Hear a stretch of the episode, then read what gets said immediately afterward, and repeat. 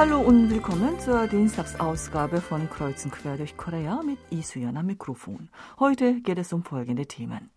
Im ersten Beitrag geht es um einen Dokumentarfilm über 22 Kragenbären, die aus einer südkoreanischen Stadt an der Ostküste gerettet und zu einem Wildtierschutzgebiet in den USA geschickt wurden. Im zweiten Teil hören Sie die Dienstagsrubrik Asien kompakt. Danach erfahren Sie im dritten Beitrag, dass von morgen bis 5. November im Deutschen Bundestag das 20. koreanisch-deutsche Forum stattfindet.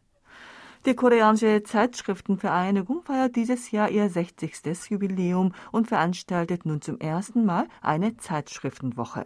Von heute bis 10. November finden im Rahmen dieser Woche verschiedene Veranstaltungen statt. Näheres dazu erfahren Sie im vierten Beitrag. Wir legen zunächst etwas Musik auf. Heute haben wir für Sie das Lied Das Schiff auf Abfahrt ausgesucht, gesungen von Chong Tae-chun.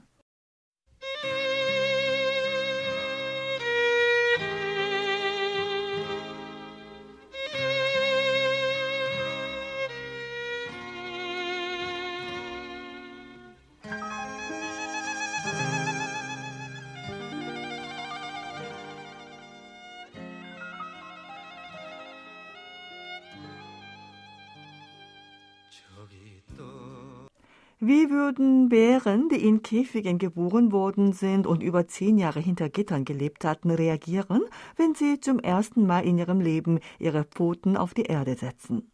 Ein koreanischer Tierschützer, der diese Szene beobachtet hat, berichtet, dass die Bären gleich mit ihren Pfoten in der Erde gruben oder Gras fraßen. Er habe sich gefragt, wie sie diesen natürlichen Trieb so lange unterdrücken konnten. Zurzeit entsteht ein Dokumentarfilm über 22 Kragenbären, die in Tonghe in der Provinz Gangwon gerettet und in das Wildtierschutzgebiet TWAS in Colorado in den USA verlegt wurden. Im März dieses Jahres haben der koreanische Tierschutzverband Korean Animal Welfare Association, kurz KAWA, und die Organisation The Wild Animal Sanctuary, kurz TWAS, Zuchtbären gerettet und diese zu einem riesigen Wildtierschutzgebiet im US-Bundesstaat Colorado gebracht. Es war das erste Wildtierumzugsprojekt in Südkorea und das bisher größte in den USA. Der Dokumentarfilm mit dem Titel Kummawa zeigt präzise den Prozess, wie in engen Käfigen gehaltene Zuchtbären gerettet wurden und nach einem Flug über eine mehrere tausend Kilometer lange Strecke ein neues Leben starteten. Der Titel Kummawa ist ein künstlich geschaffenes Wort, bestehend aus dem koreanischen Wort Kum, Bär, und dem koreanischen Wort Kumawa für Danke. Die Kragenbären sind durch CITES, das 1973 unterzeichnete Washingtoner Artenschutzabkommen, streng geschützt. In diesem Abkommen sind sie im Anhang 1 aufgeführt, dass der internationale kommerzielle Handel mit diesen Tieren und Teilen von ihnen verboten ist. Die Zuchtbären, die die südkoreanische Regierung im Jahr 1981 für den Schutz der Einnahmen der Landwirte ins Land einführte, wurden zum Zweck der Gewinnung der Gallenflüssigkeit gezüchtet. Obwohl die internationalen Bestimmungen über die Bärenzucht und den Handel mit Bären geändert worden sind, wird seit über 40 Jahren die Bärenzucht fortgesetzt. Südkorea und China sind die einzigen Länder in der Welt, in denen noch im Jahr 2022 die Bärenzucht legal ist. Die südkoreanischen Tierschutzverbände wie KAWA, Grüne Union, Bärennestprojekt und KARA sprachen seit langem das Problem der Bärenzucht an und führten verschiedene Aktionen durch, um die Situation für Zuchtbären im Inland zu verbessern. Dennoch werden im Land noch rund 300 Bären gezüchtet. Die Regierung veröffentlichte den Plan, bis 2026 die Bärenzucht zu beenden und baut Schutzanlagen. Bären, die lange Zeit in Käfigen leben mussten, sterben aber aufgrund der Alterung und von Erkrankungen sowie wegen der schlechten Lebensumstände. Kim Minu, der bei dem Dokumentarfilm Kummauer Regie führt, sagte der Tageszeitung Hangare gegenüber, er dokumentiere den Vorgang, wie Bären, die das tragische Schicksal haben, erst nach dem Tod ihre Käfige zu verlassen, durch menschliche Bemühungen in die Natur entlassen werden. Der Film sollte den Menschen die Gelegenheit geben, über die Bedeutung der Freiheit und den Wert des Lebens nachzudenken. Im Film werden neben einer allgemeinen Erklärung zum Zuchtbärengeschäft in Südkorea die großen Bemühungen der Aktivisten um die Rettung von 22 Bären in der Stadt Tunge gezeigt. Dafür hat das Produktionsteam den gesamten Prozess von der Rettung der Bären aus den Käfigen bis hin zu ihrer Freilassung im Wildtierschutzgebiet in Colorado mit ihrer Kamera verfolgt. Gezeigt werden im Film auch andere Bärenzuchtfarmen in anderen südkoreanischen Städten. Kim Minu sagt, ihn habe die Frage interessiert, was Menschen antreibt, die sich so aufopferungsvoll für die Rettung der Bären einsetzen und auf welche Antwort diese Menschen schließlich stoßen. Durch die Beschäftigung mit der Geschichte und Schattenseite der seit den 1980er Jahren fortgesetzten Bärenzuchtindustrie habe eine Antwort auf solche Fragen bekommen können und dieser Vorgang werde im Dokumentarfilm gezeigt. Cho Hee-kyung, Vorsitzende des Tierschutzverbandes KAWA, sagt, die 22 Bären seien gerettet worden, aber immer noch warten etwa 300 Bären in engen Käfigen auf ihren Tod. Sie hoffe, dass der diesmalige Dokumentarfilm dazu führen kann, die Aufmerksamkeit der Öffentlichkeit für die restlichen Bären zu wecken und tatkräftige und realistische Diskussionen über die Verabschiedung eines Sondergesetzes für Zuchtbären zu ermöglichen. Der Dokumentarfilm Krummauer befindet sich in seiner letzten Produktionsphase und soll im Dezember fertig gedreht sein. Die Mitwirkenden hoffen, dass er im nächsten Jahr in den Kinos gezeigt werden kann. Für die Finanzierung der letzten Produktionsarbeiten wird vom 18. Oktober bis zum 15. November ein Crowdfunding-Projekt durchgeführt.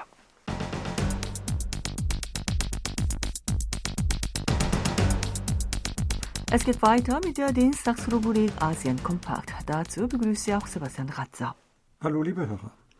Lokale Medien Chinas haben am 31. Oktober berichtet, dass Mitarbeiter des Apple-Zulieferers Foxconn nach Corona-Fällen trotz schlechter Witterungsverhältnisse aus dem Werk im chinesischen Zhangzhou fliehen und sich auf den Weg in ihre Heimat machen.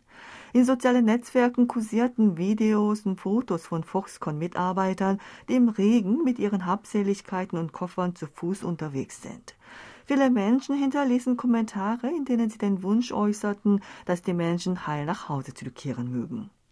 Über die Gegend um das Foxconn-Werk wurde ein Corona-Lockdown verhängt, sodass dort keine öffentlichen Verkehrsmittel in Betrieb sind. Da sind die Menschen zu Fuß unterwegs und kletterten auch über zwei Meter hohe Zäune. Die Stadtregierung teilte später mit, dass das taiwanesische Unternehmen Foxconn versprochen habe, für den Schutz der Rechte der Beschäftigten nach einer Beratung mit Behörden Transporte zu organisieren und damit die sichere Heimkehr der Mitarbeiter zu ermöglichen. Jedoch verlangen Regierungen umliegender Städte aus Befürchtung über eine Verbreitung von Corona-Fällen von den heimkehrenden Menschen ein negatives Testergebnis und eine Heimkehrerlaubnis der zuständigen Verwaltungsbehörden. Die Stadt Cheongso hat seit Mitte Oktober über Teile der Stadt strenge Corona-Maßnahmen verhängt. Die Mitarbeiter von Foxconn konnten demnach das Fabrikgelände nicht mehr verlassen, mussten aber unter äußerst schlechten Bedingungen weiterarbeiten. Laut Berichten habe es zum Beispiel nicht genug Lebensmittel gegeben. Daraufhin begannen viele Mitarbeiter vom Werksgelände zu fliehen, um in die Heimat zurückzukehren. Diesbezüglich berichtete Reuters unter Berufung auf nicht näher genannte Quellen, dass aufgrund der Verzögerungen bei der Produktion in der Foxconn-Fabrik in Zhangzhou die Produktionsmenge des iPhone 14 im November um 30 Prozent schrumpfen könnte. Nach einem taiwanesischen Marktforschungsunternehmen produziert das Unternehmen Foxconn mit seinen Produktionsstandorten in Zhengzhou und Shenzhen in China und in Indien 70 Prozent der iPhones für den Weltmarkt. Eine Forschung in Thailand hat ergeben, dass seit der Entkriminalisierung von Cannabis Menschen unter 20 Jahren die Droge in ihrer Freizeit deutlich häufiger konsumieren. Laut Bangkok Post am 31. Oktober stellte das thailändische Center of Addiction Studies, kurz CADS, fest, dass sich die Zahl der unter 20-Jährigen, die in der Freizeit Cannabis konsumieren, verdoppelt hat, seit Besitz und Konsum der Pflanze im vergangenen Juni von der Regierung offiziell entkriminalisiert wurden. CADS-Direktor Ratsamon Kalayasiri unterstrich, dass die drastische Zunahme der Zahl der Cannabis in ihrer Freizeit konsumierenden Jugendlichen die Notwendigkeit zeige, die Auswirkung der Cannabispolitik genau zu überwachen. Die Nutzung von Cannabis für andere Zwecke als für Medizin oder Forschung sei eine sehr heikle Frage. Daher soll ein angemessenes System ausgearbeitet werden, um den Zugang zu Cannabis zu kontrollieren. Muhammad Fahmi Etali, Professor an der Medizinischen Fakultät der Prince of Songkla University, sagte, die Zahl der Patienten, die nach dem Cannabiskonsum wegen psychischer Nebenwirkungen eine Notaufnahme der Krankenhäuser aufsuchen, sei von etwa drei Prozent im vergangenen Jahr in diesem Jahr auf 17 Prozent, damit sehr deutlich gestiegen. Vor der Legalisierung sei Cannabis als Pflanze beworben worden, die den Landwirten wirtschaftliche Erträge verspricht. Derzeit scheine sie Touristen anzuziehen. Die Thailänder müssten sich der negativen Auswirkung der Cannabis-Legalisierung bewusst werden. Auch in politischen Kreisen Thailands wird über Nebenwirkungen der Cannabis-Legalisierung wie der gestiegene Konsum bei Jugendlichen weiter diskutiert. Es gibt die Kritik, dass eine verzögerte Verabschiedung von Gesetzen mit konkreten Regulierungen bezüglich der Cannabis-Nutzung lediglich für zusätzliche Verwirrung sorge.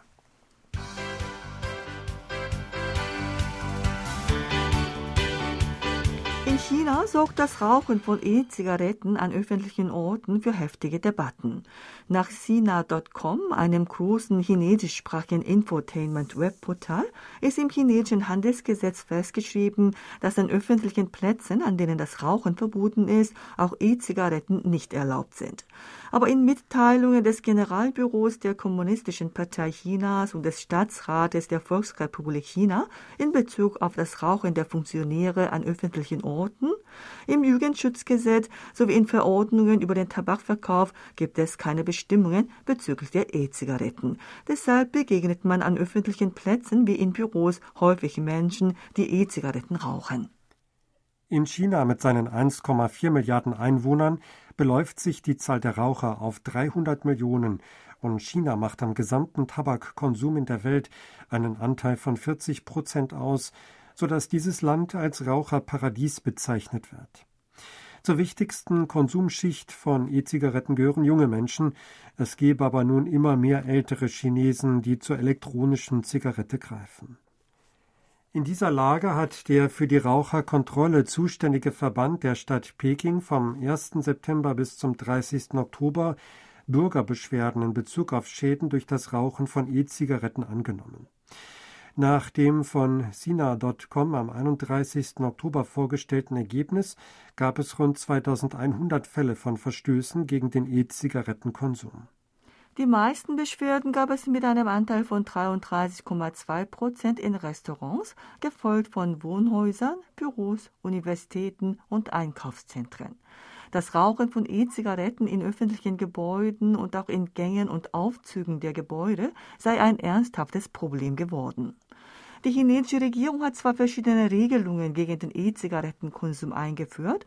2018 wurde zum Beispiel der Verkauf von E-Zigaretten an Kinder und Jugendliche und 2019 auch der Online-Verkauf von E-Zigaretten verboten.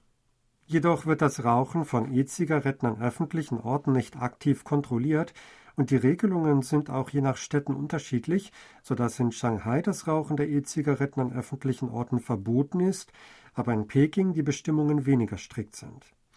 Der Kontrollverband der Stadt Peking für das Rauchen fordert daher die Stadtverwaltung dazu auf, schnellstens härtere Kontrollmaßnahmen zu ergreifen. Diesbezüglich finden nun in sozialen Netzwerken Chinas heftige Pro- und Kontradebatten statt. Die Weltgesundheitsorganisation warnt jedoch auch vor E-Zigaretten. Weil diese oft schädliche Geschmacksstoffe und teils Nikotin enthalten, seien sie nicht harmlos und es gebe genauso hohe gesundheitliche Risiken wie bei herkömmlichen Zigaretten. Das war's wieder mit Asien Kompakt. Vielen Dank fürs Hören und tschüss bis nächsten Dienstag.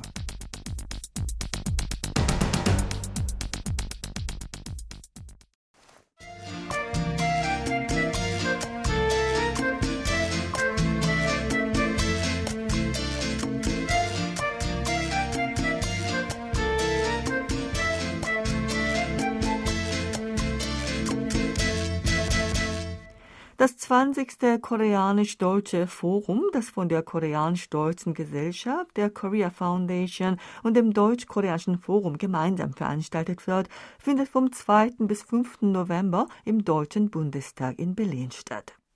Das Koreanisch-Deutsche Forum tagt seit seiner Gründung im Jahr 2002 als bilaterales Regierungsforum beim Südkorea-Besuch des damaligen Bundespräsidenten Johannes Rau in Seoul jährlich abwechselnd in Korea und Deutschland. Das Forum verfolgt das Ziel, auf privater Ebene die Zusammenarbeit zwischen Südkorea und Deutschland zur Stärkung ihrer bilateralen Beziehungen in allen Bereichen wie Politik, Wirtschaft, Kultur und Bildung zu fördern. Das Forum, das im Juni 2002 in Seoul zum ersten Mal stattfand, war dieses Jahr sein 20. Jubiläum. An dem diesjährigen Forum nehmen aus beiden Ländern rund 40 namhafte Persönlichkeiten aus Bereichen wie Politik, Wirtschaft, Medien und Wissenschaften teil. Von koreanischer Seite werden vor allem der Präsident der koreanisch-deutschen Gesellschaft Kim Jong-sin, der Co-Vorsitzende dieser Gesellschaft und der Vorsitzende der Korea Foundation Kim Gi-hwan, der Vorsitzende der Samsung Kulturstiftung und Premierminister außer Dienst Kim Hwang-sik Yoon Young-kwan, Ehrenprofessor für Politik und Diplomatie an der Seoul National University und Kim Eun-mi, Rektorin der Iwa Frauenuniversität dabei sein. Aus Deutschland nehmen der Co-Vorsitzende des Deutsch-Koreanischen Forums Hartmut Koschik, der Staatsminister im Auswärtigen Amt Dr. Tobias Lindner, Heike Behrens, Vorstandsvorsitzende der deutsch-koreanischen Parlamentariergruppe des Deutschen Bundestages, Doris Hertramp, ehemalige deutsche Botschafterin in Nordkorea, Norbert Bass, ehemaliger deutscher Botschafter in Südkorea und der Präsident der deutsch-koreanischen Gesellschaft Dr. Uwe Schmelter daran teil.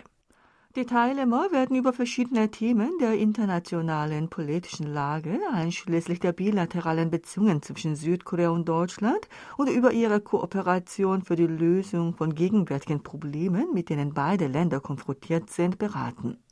Im selben Zeitraum findet in Berlin auch das zehnte koreanisch-deutsche Union-Forum statt. Das Union-Forum wird seit 2012 parallel zum koreanisch-deutschen Forum veranstaltet und dient jungen Koreanern und Deutschen wie Auszubildenden, Studierenden und jungen Berufstätigen als Plattform, um sich über Frage und Themen auszutauschen, die die junge Generation in beiden Ländern anspricht. Am diesjährigen 10. koreanisch-deutschen Junior-Forum nehmen 49 junge Menschen in ihren 20ern und 30ern aus beiden Ländern, darunter 24 Koreaner und 25 Deutsche, teil. Sie werden aus der Sicht der jungen Generation über die Kooperation beider Länder diskutieren und das Ergebnis beim koreanisch-deutschen Forum präsentieren. Das Ergebnis wird in Form von Policy Proposals den Regierungen und entsprechenden Institutionen beider Länder überreicht.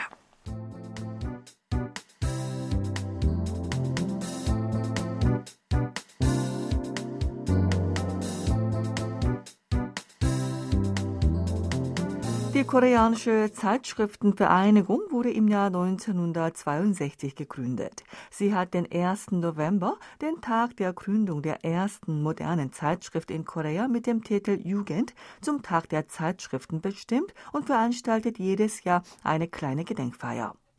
Die Vereinigung, die in diesem Jahr ihr 60-jähriges Bestehen feiert, hat erstmals eine Zeitschriftenwoche eingeführt und gestaltet diese Woche mit verschiedenen Veranstaltungen. Dass diese Art Feier erst in diesem Jahr begangen wird, ist gleichzeitig ein Beweis dafür, dass die Umstände rund um die Herausgabe von Zeitschriften ziemlich hart sind. Laut der Vereinigung werden in Südkorea mit Stand von 2019 5.384 Zeitschriften herausgegeben. Jedes Jahr werden fast 300 neue Zeitschriften gegründet und über 100 Zeitschriften verschwinden wieder vom Markt. Das gesamte Umsatzvolumen der Zeitschriftenindustrie geht Jahr für Jahr steil zurück. Der 86-jährige Shim Sang-gi, Präsident des Verlags Seoul Cultural Publishers, ist der Vorsitzende des Organisationskomitees der ersten Zeitschriftenwoche von heute bis zum 10. November. Er war früher Chefredakteur der Tageszeitung Chungang-Ilbo, stieg 1988 mit über 50 Jahren in das Zeitschriftengeschäft ein und etablierte seinen Verlag auf der Grundlage des Erfolgs einer von ihm gegründeten Frauenzeitschrift in kürzester Zeit. Die Tageszeitung 중앙일보 stellte ihm die Frage nach Maßnahmen zur Wiederbelebung der stagnierenden Zeitschriftenkultur. Shim sagte, auch im Nachbarland Japan, das als das Zeitschriftenkönigreich bezeichnet wird, könne man derzeit in den U-Bahnen kaum noch Menschen sehen, die eine gedruckte Zeitung oder Zeitschrift lesen. Eine schwierige Zeit für Zeitschriften sei kein Phänomen, von dem lediglich Südkorea betroffen ist. Schließlich sei seiner Meinung nach Recherchejournalismus, den man in Tageszeitungen, im Fernsehen oder in Internetmedien nicht finden kann, die Überlebensstrategie der Nachrichtenmagazine. Er fügte aber hinzu, die Menschen wollen jedoch nicht durch Zeitschriften eine anspruchsvolle Bildung erhalten. Um gut verkauft zu werden, müssen die Zeitschriften entweder eine Hilfe für das Leben oder unterhaltsam sein. Er denke nicht, dass Zeitschriften verschwinden. Die Blattmacher müssten intensiv darüber nachdenken, wie sie sich entsprechend dem digitalen Zeitalter verändern sollten und so einen Weg finden. Auch bei heiklen politischen Fragen sollten sie nicht lediglich versuchen, die Behauptungen der sich gegenüberstehenden beiden Seiten vorzustellen, sondern mutig über Fakten berichten, wenn es Kritikpunkte gibt. Welche Veranstaltungen gibt es in der ersten Zeitschriftenwoche?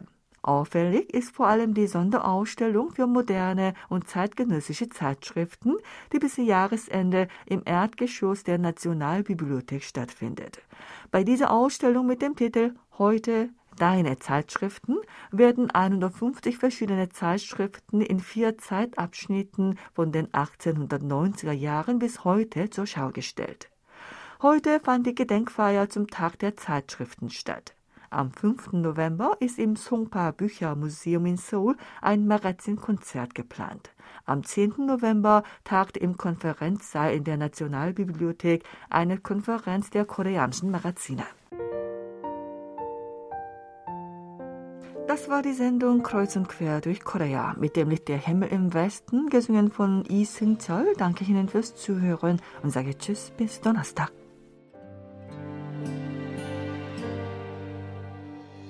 서쪽 하늘로 노을은 지고 이젠 슬픔이 돼버린 그대